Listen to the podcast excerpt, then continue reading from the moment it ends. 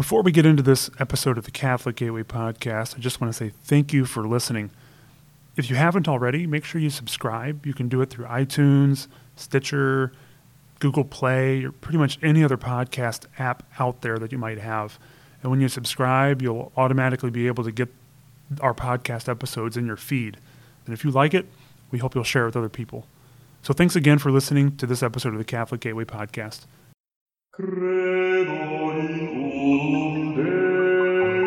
Moving into a spiritual dimension. A sense of wow and wonder. I'm kind of praying about what I'm supposed to do with my life. All of us are connected in Archdiocese. I have no idea what a priest did during the day. We do take into account our Christian and Catholic values.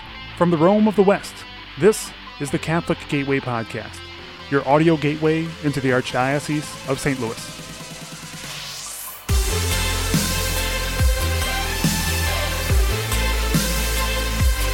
On each episode of the Catholic Gateway podcast, we'll tell the stories about the interesting people, places, and events that make up the Roman Catholic Archdiocese of St. Louis. I'm Gabe Jones.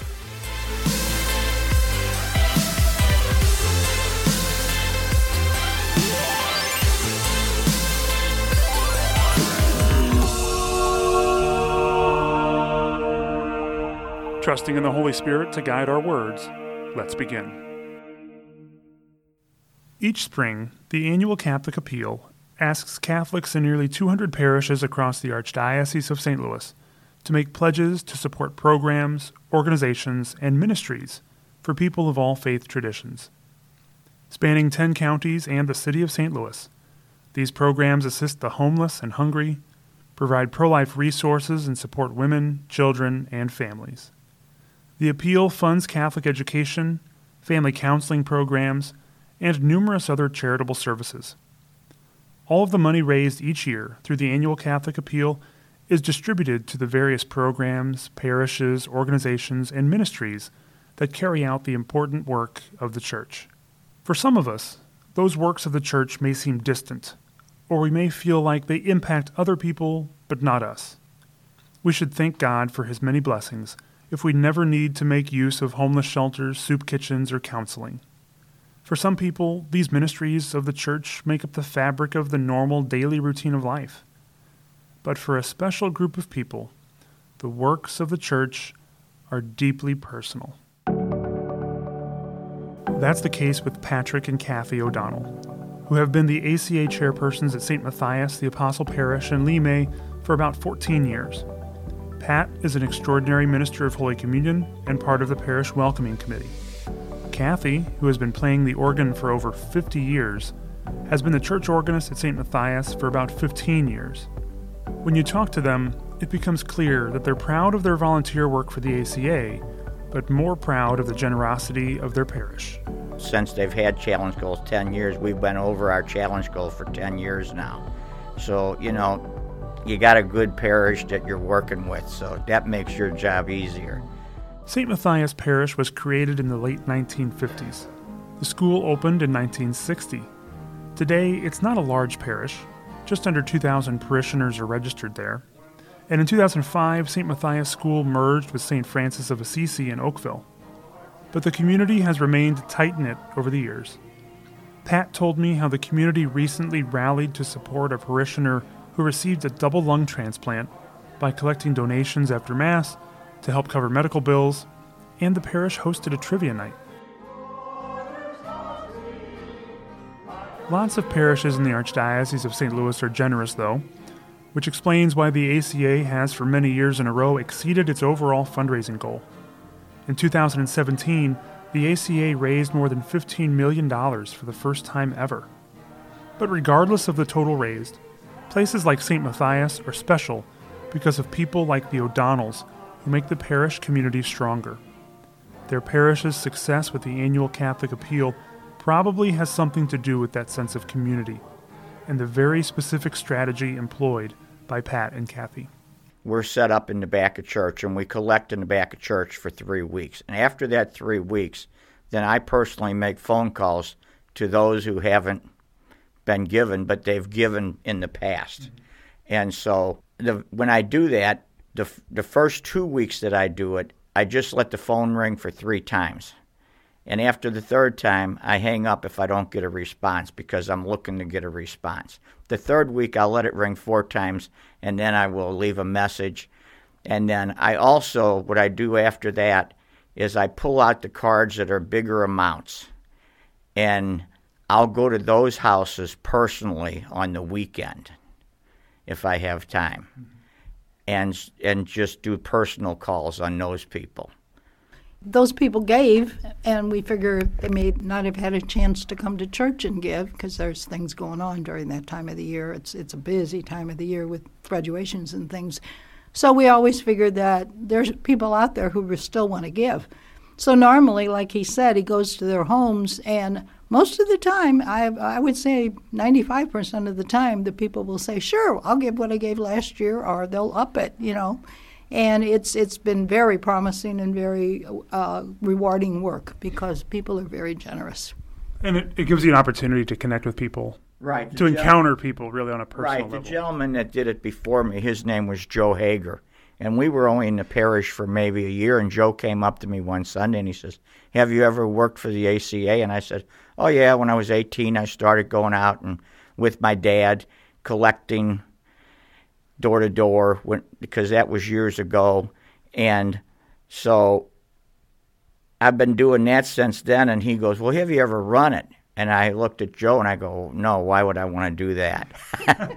he goes, Well, maybe you'd want to do it because Joe's wife had Alzheimer's and it was getting tougher for him to do it. So I told Joe, I says, I'll talk to my wife.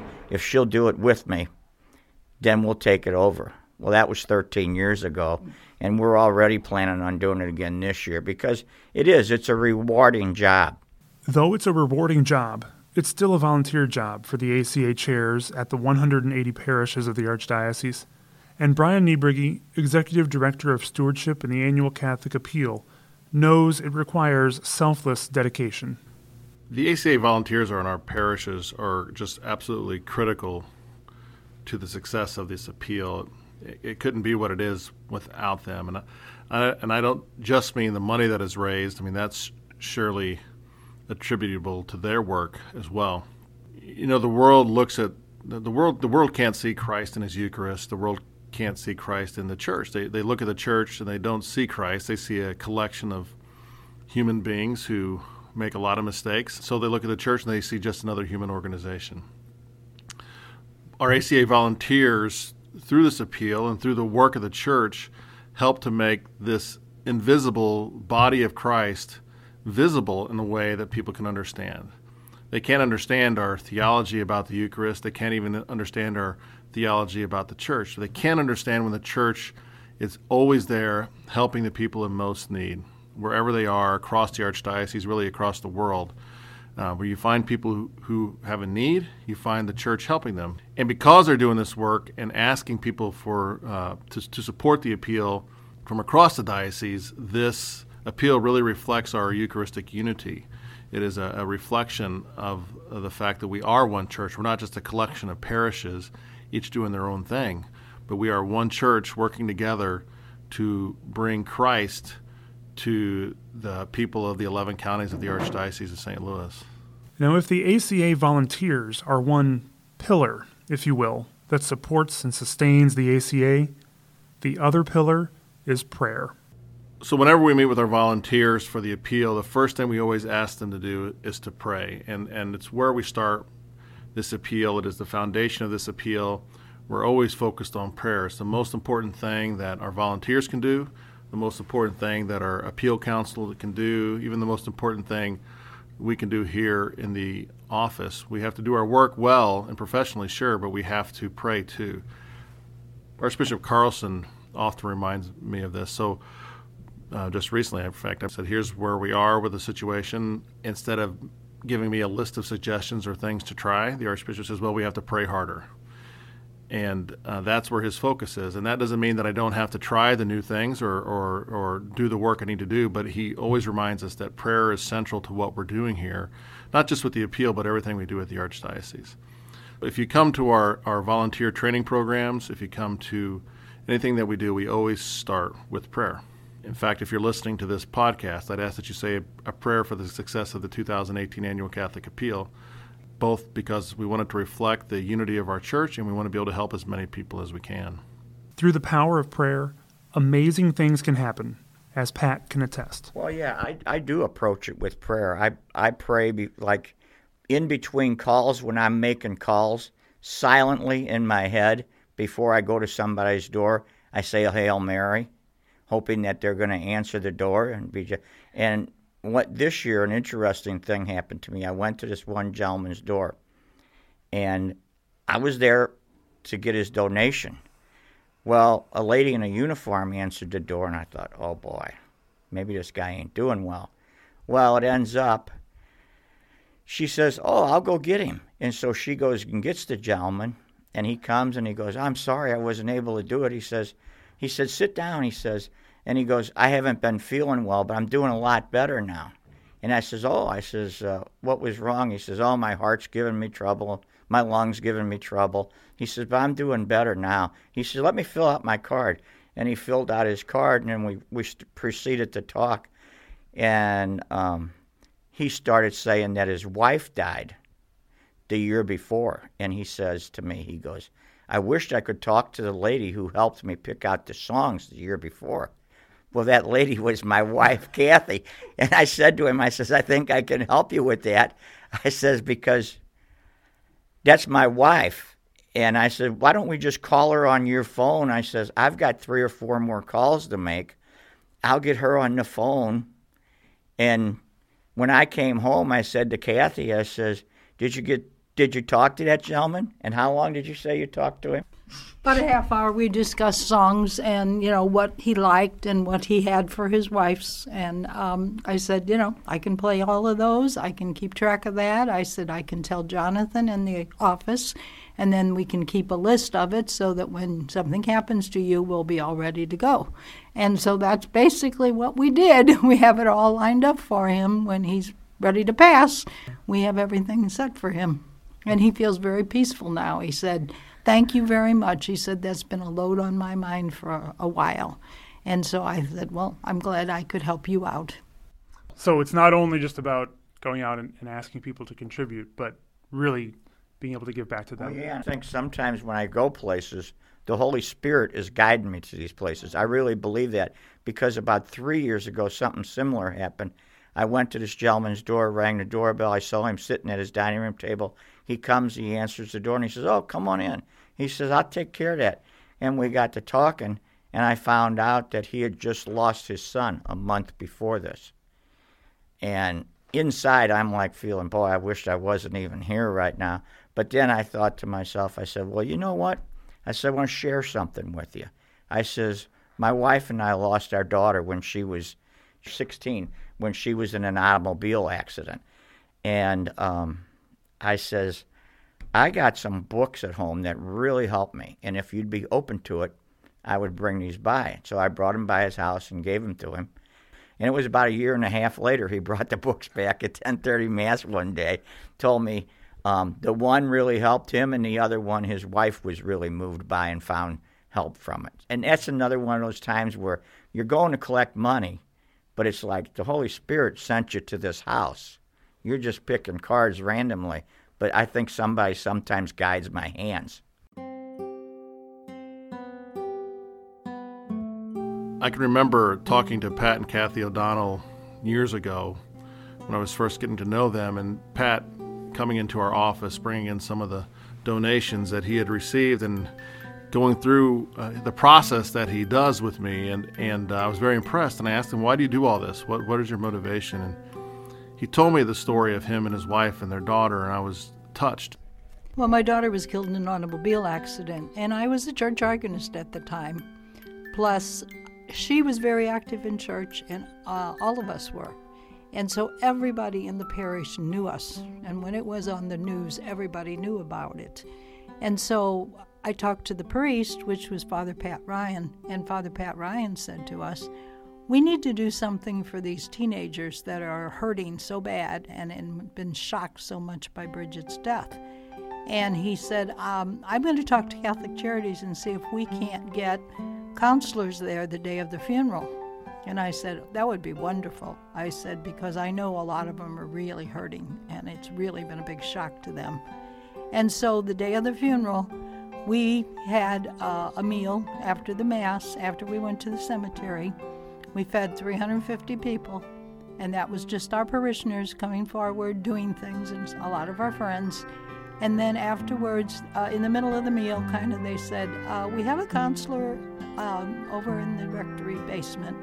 If any of you young people would like to come over and talk and kind of get some of it, speak, you know, speak what, how you're hurting, and you know, um, get some help. Um, so there was like 60, 60 to 65 girls or boys that came over there, and um, afterwards they said to me, Mrs. O, we really liked having that. Do you think we could have it a couple more times? And I said, Well, let me talk to Father. And Father said, Oh, I'm sure they can. I said, Well, I'll tell you what, I'll open my house up for it. So we did. We had it twice, two more times in our, uh, in our home. And my daughter was there, which uh, she was three years older than Bridget, and so she needed it as badly as all the rest of them did. And so they all came together and they, um, I think, they wrote things and they did things together, and I think it helped them heal. They didn't ever get over it a lot of them told me they took a picture with them when they went away to college, and um, you know, she was still a part of their lives, very much so. So yeah, I think uh, Catholic Charities was wonderful. It was one of the best things that could have happened Yeah, to a lot of never- people. We could have never afforded to do something like that on our own. Hire professional counselors to come in and talk to the kids. And so this is just our way of thanking Catholic Charities through working for the annual Catholic Appeal. To me, that's always been one of the most touching stories I've heard about the appeal. Not just because of the actual story itself and the way the church rallied around this family and this community, but the fact that years later now, Pat and Kathy are taking it and they're turning it around and helping the church, serving others, serving their parish, and at the same time they're serving the larger church. The work that Pat and Kathy do and that Pat does in particular, going and visiting people, this doesn't just bring in donations. This helps bind people together. This helps make a community. This helps build fellowship and friendship. And this is what uh, this is one of the elements of what we sh- we should be doing and we can do through this appeal, and really through everything that we do with the church.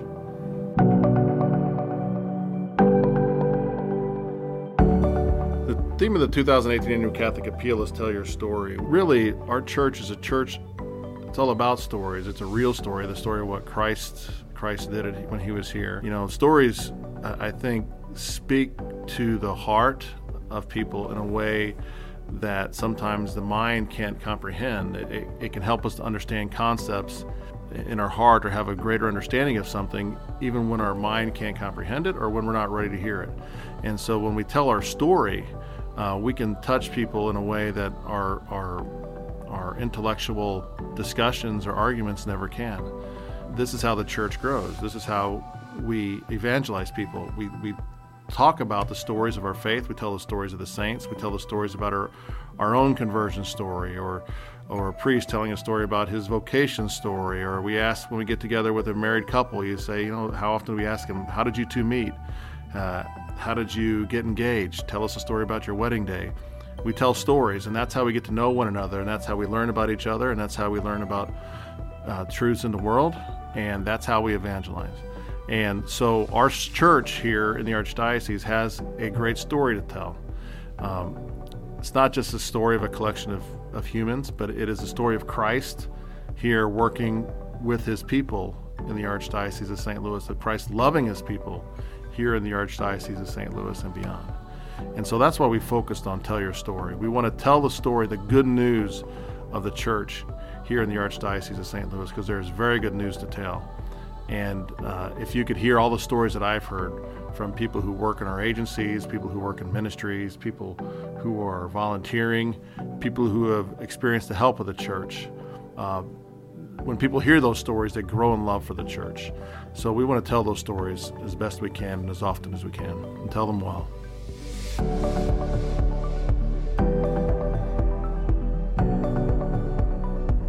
The 2018 annual Catholic Appeal officially runs in parishes from April 21st through May 6th, but the campaign is a year round project.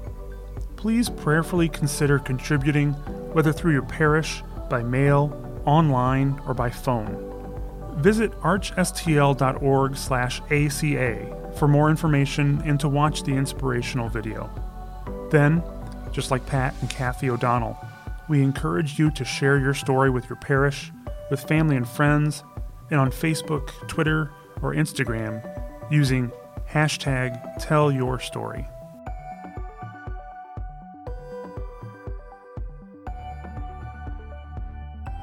Thank you for listening to this episode of the Catholic Gateway Podcast. We always welcome story tips and ideas for the podcast. Just send them to communications at archstl.org. That's communications at archstl.org.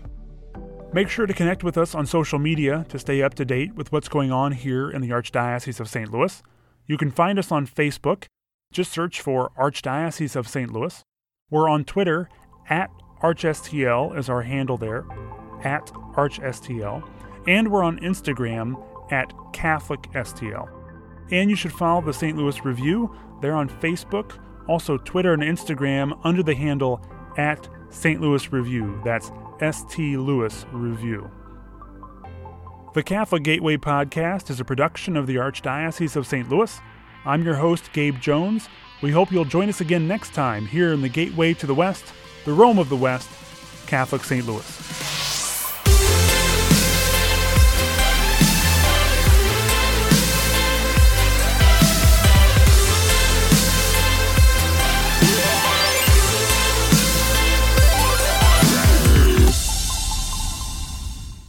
Next time on the Catholic Gateway Podcast. If you're driven on Highway 70 in St. Louis, just a little north of the Arch, no doubt you've seen those two towering steeples rising more than 200 feet in the air, flanking a beautiful Gothic church merely a couple blocks to the west of the highway. This is Most Holy Trinity Catholic Church. And for a small parish community, they've got a lot of heart. And fish.